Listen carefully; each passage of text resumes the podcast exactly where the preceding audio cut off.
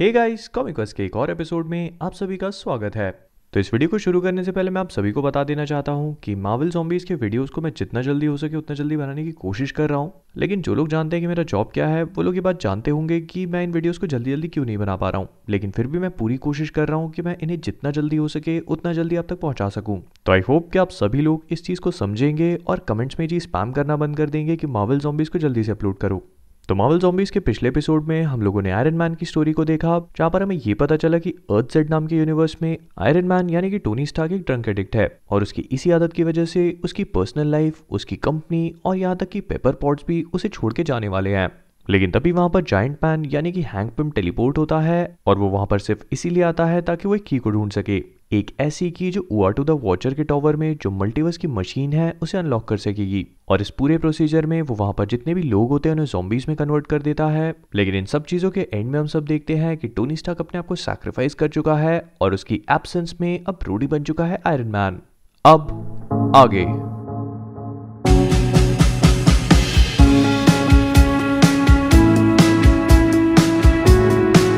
हमारी कहानी की शुरुआत पिछली कहानी के भी दो साल बाद अर्थ जेड से होती है, जहाँ पर किटी प्राइड हैंड के कुछ निंजा से बचकर भागने की कोशिश कर रही है। वो अपने मन में ही सोचती है ओ माय गॉड लोगन मुझे मार डालेगा। उसने मुझसे कितनी देर पहले यहाँ पर मिलने के लिए कहा था। उसने काफ़ी क्लियरली कहा था कि हम लोग इस गली में मिलेंगे और यहाँ पे चलने वाले एक फाइट क्लब को बस करने वाले थे हम लोग। और हम सभी लोग देखते हैं कि किटी के सोचते सोचते ही उसके पीछे मौजूद निंजाज उसके ऊपर एरोस फायर करते हैं, लेकिन किटी अपनी फेजिंग पावर्स का यूज़ कर लेती है और वो एरोस उसके आर पार निकल जाते हैं। और वो उनसे बच के भाग ही रही होती है कि तभी वो देखती है कि लोगन उसके सामने खड़ा है। वो लोगन को देखकर उसे आवाज़ देती है ताकि वो वहाँ पर आकर उसकी मदद कर सके। लेकिन तब हम सभी को पता चलता है कि ये वाला वोल्वरीन अर्थ जेड का वोल्वरीन नहीं, बल्कि सोम्बी वोल्वरीन है, जो किटी को देखते ही उस पर कूद पड़ता है, लेकिन किटी ब्राइड अपनी पावर्स का इस्तेमाल करती है और ये जोम्बी वोल्वरीन उसके आर पार निकल जाता है। वो उन सारे निंजास के पास जाकर एक एक करके उन्हें काटना शुरू कर देता है और उन सबसे कहता है, ओके, एपेटाइजर्स फ़र्स्ट। और ये बोलकर वो उन्हें खाना शुरू कर देता है, जिसे देखकर किटी को समझ में नहीं आता कि चल क्या रहा है। और ये जोम्बी वोल्वरीन इसी मौके का फ़ायदा उठाता है और एक बार फिर से किटी पे जंप करने की कोशिश करता है। लेकिन तभी उसके मुँह पर एक वेब शूट होता है और हम सभी लोग देखते हैं कि स्पाइडरमैन वहाँ पे आ पहुँचा है। वो किटी की तरफ़ अपने हाथ को बढ़ाते हुए कहता है, मैं जानता हूँ ये सुनने में थोड़ा सा अजीब लगेगा, लेकिन अगर जीना चाहती हो तो मेरे साथ आओ। वो किटी को अपने साथ स्विंग कराकर वहाँ से दूर ले जाता है और रास्ते में किटी उससे पूछती है कि आखिरकार ये सब कुछ चल क्या रहा है और ये लोगन को हुआ क्या? तो इसके जवाब में स्पाइडरमैन उससे कहता है I am your friendly neighbour Spiderman और वो वो तुम्हारा वोल्वरीन नहीं है। लेकिन वो तुम्हारा वोल्वरीन हो भी सकता है। अगर हम लोगों ने जल्दी नहीं करी तो वो तुम्हारा वोल्वरीन होगा। किटी उससे पूछती है कि आखिरकार ये वोल्वरीन है कौन? और स्पाइडरमैन उसे जवाब देता है, सवाल ये नहीं है कि वो कौन है। सवाल ये है कि वो क्या है?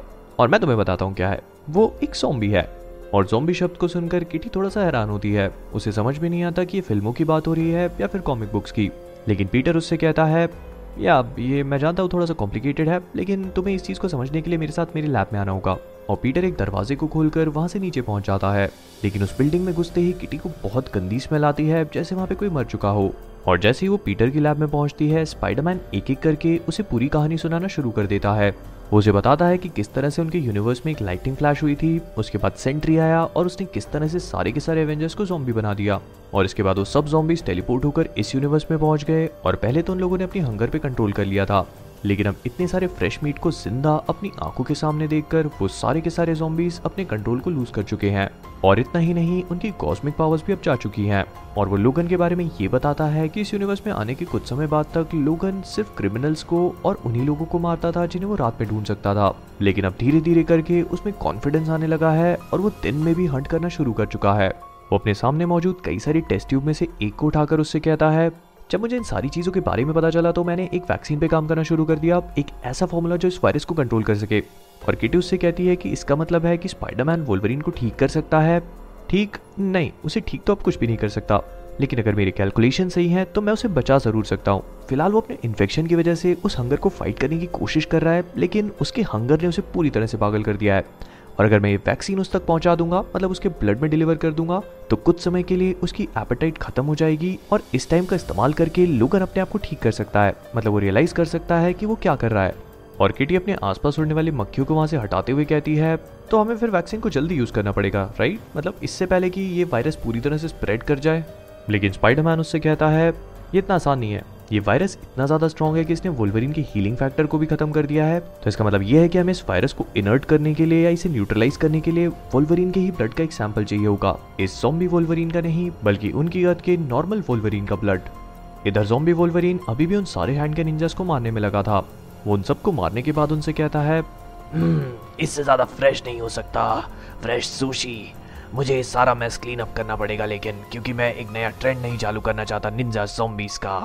वो अपने सामने मौजूद एक जोम्बी के मुँह पर अपने क्लॉस को रखकर कहता है, तुम्हारे पास एक चांस है बब, मुझे सही बताओ, तुम्हारा वोल्वरिन किधर है? वो वाला वोल्वरिन जिसे तुम लोग ढूँढने की कोशिश कर रहे थे. लेकिन तभी अचानक वोल्वरिन के ऊपर एक अटैक होता है और वो पलट के देखता है कि सनफायर वहाँ पे पहुँच चुका है। सनफायर जोम्बी वोल्वरिन को देखकर उससे पूछता है कि आखिरकार वो हैंड के निंजा को मार क्यों रहा है? लेकिन जोम्बी वोल्वरिन उसके ऊपर उसी निंजा को टॉस करते हुए कहता है, लो थोड़ी सशीमी खाओ, अभी भी फ्रेश है, मैंने इसे अभी अभी मारा है। और सनफायर ये देखकर समझ जाता है कि वोल्वरिन अपने आपे में नहीं है और इसी के साथ वो उस पर कूद पड़ता है और उसे लेकर सामने वाली दीवार में घुस जाता है, जिसके पीछे हम सभी लोग देखते हैं एक छोटे से कमरे में एक फाइट क्लब बना हुआ है और इतना ही नहीं, इस फाइट क्लब में मौजूद होते हैं आयरन फिस्ट शैंगची और बाकी के और भी कई सारे सुपर हीरोज शैंगची लोगन से पूछता है कि आखिरकार वोल्वरिन वहाँ पर कर क्या रहा है, लेकिन अगले ही पल वोल्वरिन उठ के अपने क्लॉस को सनफायर और आयरन फिस्ट दोनों में घुसा देता है और उन दोनों को वहीं पे मार देता है। इसके बाद शैंगची आकर वोल्वरिन से बात करने की कोशिश करता है, लेकिन एक ही झटके में जॉम्बी वोल्वरिन उसके हाथ को भी काट देता है। वो उसके कटे हुए हाथ को उठाकर खाने की कोशिश करता है और अपने आप से ही कहता है, मैं हमेशा से देखना चाहता था कि इन लोगों का टेस्ट कैसा होगा। चलो पता करते हैं। और तभी उसके पीछे से आवाज़ आती है हाँ बब, चलो पता करते हैं। और जोम्बी वोल्वरिन पलट के देखता है कि इस हद का नॉर्मल वोल्वरिन वहाँ पे आ पहुँचा है। इधर पीटर अपनी लैब में काफ़ी ज़्यादा कॉम्प्लिकेटेड इक्वेशंस को लेकर बिज़ी होता है, लेकिन किटी प्राइड की अलग प्रॉब्लम होती है। उसे समझ में नहीं आता कि उस लैब से इतनी गंदी स्मेल क्यों आ रही होती है और वहाँ पर इतनी सारी फ्लाइज क्यों होती हैं?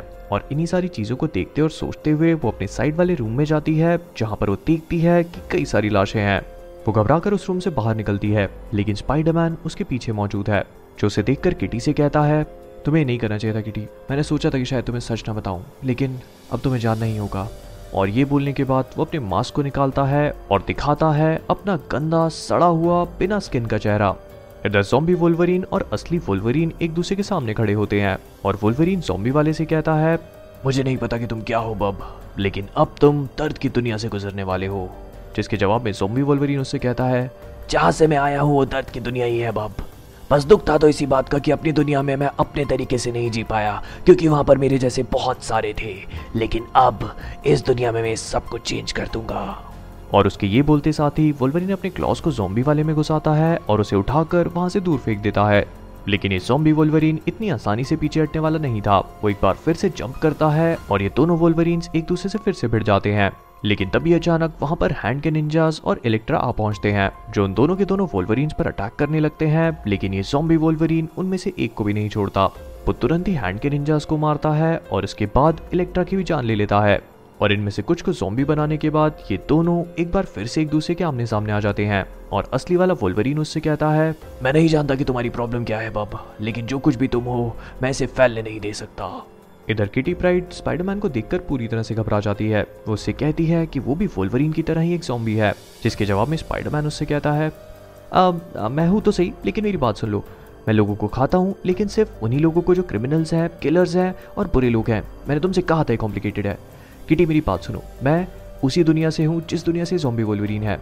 लेकिन तुम्हें ये बात समझनी होगी कि मैं उसके जैसा नहीं हूँ। मैं एक मॉन्स्टर नहीं हूँ। मैं ट्रीटमेंट पे काम कर रहा हूँ। और पिछले जितने भी दिनों में वोल्वरिन जो कुछ भी मारने के बाद छोड़ देता है, मैं सिर्फ़ उन्हें खाता हूँ। मैंने कई सालों से, कई सालों से किसी को नहीं मारा। मैं जानता हूँ कि तुम्हें मुझ पर भरोसा नहीं होगा, लेकिन मैं बहुत क्लोज हूँ अपने वैक्सीन को कंप्लीट करने के लिए। तुम्हें ये बात समझनी होगी। मैं वोल्वरिन की तरह नहीं हूँ, मैं उसे बचाने की कोशिश कर रहा हूँ। मैं अपनी सोल को बचाने की कोशिश कर रहा हूँ। मैं जानता हूँ कि तुम मुझ पर अभी भी भरोसा नहीं कर सकती और इसीलिए मैं तुमसे यही रिक्वेस्ट करूँगा कि तुम अपने फेस फॉर्म में रहो, ताकि मैं चाह के भी तुम्हें हर्ट न कर पाऊँ। बुकेटी के हाथ में एक शार्प वुडन स्टिक देता है और उससे कहता है, देखो, अगर तुम्हें थोड़ा भी ऐसा लगता है कि मैं तुम्हारी जान के लिए खतरा हूँ तो तुम स्टिक को मेरे दिमाग में फेस करके इस वाले स्पॉट पे सॉलिडिफाई कर सकती हो। ये मुझे या किसी भी सॉम्बी को एक इंस्टेंट में मार देगा। देखो, मैंने तुम्हें एक सीक्रेट बताया, इसके बारे में किसी को भी नहीं पता।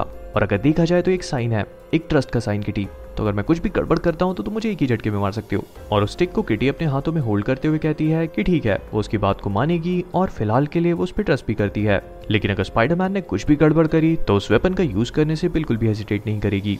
और ये कहने के बाद स्पाइडरमैन अपने मास्क को एक बार फिर से पहन लेता है और उससे कहता है, ओके तो अब हमको जाना है और तुम्हारे वोल्वरीन के ब्लड का सैंपल लेना है। मेरी लैब ऑलरेडी सेटअप हो चुकी है और मुझे बस उसके ब्लड को एक्सट्रैक्ट करके उसके हीलिंग फैक्टर को सिंथेसाइज करना है और मुझे पूरा यकीन है कि वो उसके इन्फेक्शन को फाइट कर लेगा। इधर ये दोनों वोल्वरीन एक दूसरे से फाइट कर रहे होते हैं और जो नॉर्मल वोल्वरीन है, वो जॉम्बी वोल्वरीन के पेट पर एक स्लैश करता है और उसके पूरे ऑर्गन्स वहाँ से बाहर निकल जाते हैं, जिसे देखकर जॉम्बी वोल्वरीन कहता है, तुम मुझे हरा नहीं सकते मीट पैक मैं तुम सबको आउटलिव करूँगा, तुम सबको आउटलास्ट करूँगा। और इसके बाद तुम्हारा फ्लैश तुम्हारा मांस मेरा है. लेकिन वोल्वरीन उससे कहता है तुम मेरे जैसे दिखते होगे और मेरे जैसी स्मेल भी करते होगे। आई मीन मेरे से थोड़ी सी बुरी लेकिन मेरी इंजुरीज हील हो रही हैं और तुम्हारी नहीं। तो इसका मतलब यह है कि तुम्हारा हीलिंग फैक्टर काम नहीं कर रहा राइट हाँ बाब तुमने बिल्कुल सही कहा मेरा हीलिंग फैक्टर काम नहीं कर रहा। बस मुझे तुम्हें खाना है और अपने मेटाबॉलिज्म को बढ़ाना है। मैं नहीं जानता कि तुम कौन हो लेकिन तुम वोल्वरीन तो डेफिनेटली नहीं हो। और तभी अचानक उन दोनों के पीछे से आवाज़ आती है आई एम अफ्रेड ये तुम ही हो लोगन। आ, ये तुम ही हो। और वो दोनों पलट के देखते हैं कि स्पाइडरमैन और किटी प्राइड वहाँ पर पहुँच चुके हैं। स्पाइडरमैन को देखते ही असली वाला वोल्वरीन अपने क्लॉस को उसके मुँह पे लगा देता है, क्योंकि उसके स्मेल को भाप कर समझ जाता है कि ये वाला स्पाइडरमैन भी एक सॉम्बी है, लेकिन किटी प्राइड उसे वहीं पे रोक देती है। वो वोल्वरीन को समझाती है कि भले एक सॉम्बी हो, लेकिन स्पाइडरमैन उन्हीं की साइड पे है। और इसी मौके का फ़ायदा उठाकर जोम्बी वोल्वरीन पीछे से आता है और इस वाले लोगन के अंदर अपने क्लॉस को घुसा देता है। वो जोम्बी स्पाइडरमैन की तरफ़ देखकर कहता है, मैंने तुमसे ज़्यादा एक्सपेक्ट किया था स्पाइडरमैन लेकिन स्पाइडरमैन उससे कहता है, तुम्हें रुकना होगा, लोगन। मेरे पास मेरे पास एक ट्रीटमेंट है। मैंने कुछ ऐसा ढूंढ लिया जो तुम्हारी हंगर को रोक कर तुम्हारी सोल को बचा सकता है। बस बस मुझे थोड़ा सा ब्लड चाहिए। इस वाले वोल्वरीन का थोड़ा सा ब्लड लेकिन ये जॉम्बी वोल्वरीन उस असली वोल्वरीन को उन सारे के सारे निंजास पे फेंकते हुए कहता है, मुझे क्योर की ज़रूरत नहीं है। मैं वही हूँ जो मैं बनना चाहता था, एक जॉम्बी किलिंग मशीन और जोम्बी वोल्वरिन के इसी डिस्ट्रैक्शन का फ़ायदा उठाकर उसके पीछे से किटी आती है और उस स्टिक को उसके दिमाग में घुसाने की कोशिश करती है। लेकिन तभी अचानक जोम्बी वोल्वरिन पलट जाता है और वो स्टिक जा घुसती है उसकी आँख में। लेकिन इस अटैक का उस जोम्बी वोल्वरिन पर कुछ भी असर नहीं पड़ता और वो किटी को एक पंच मार के वहाँ से दूर फेंक देता है। लेकिन तभी अचानक असली वाला लोगन आता है और अपने दोनों क्लॉस को उसके बीच में घुसाकर उसे दोनों तरफ़ से फाड़ देता है। इस जॉम्बी वोल्वरिन को पूरी तरह से काटने के बाद वो स्पाइडरमैन के पास जाकर उससे कहता है कि उसे सारी स्टोरी जाननी है। और स्पाइडरमैन अगले 10 मिनट तक उन्हें पूरी कहानी सुनाता है और उसे बताता है कि किस तरह से उसे असली वाले वोल्वरिन के ब्लड की ज़रूरत है। लेकिन तब तक वहाँ पर जितने भी हैंड के निंजास होते हैं, वो जॉम्बी में ट्रांसफॉर्म हो जाते हैं और लोगन अपने दोनों क्लॉस को लेकर उन सब पे कूद पड़ता है। और उन सबको पूरी तरह से खत्म करने के बाद ये वाला वोल्वरिन स्पाइडरमैन से कहता है, अगर तुम्हें ब्लड सैंपल चाहिए वे तो इससे अच्छा समय नहीं हो सकता। अब जल्दी से ले लो।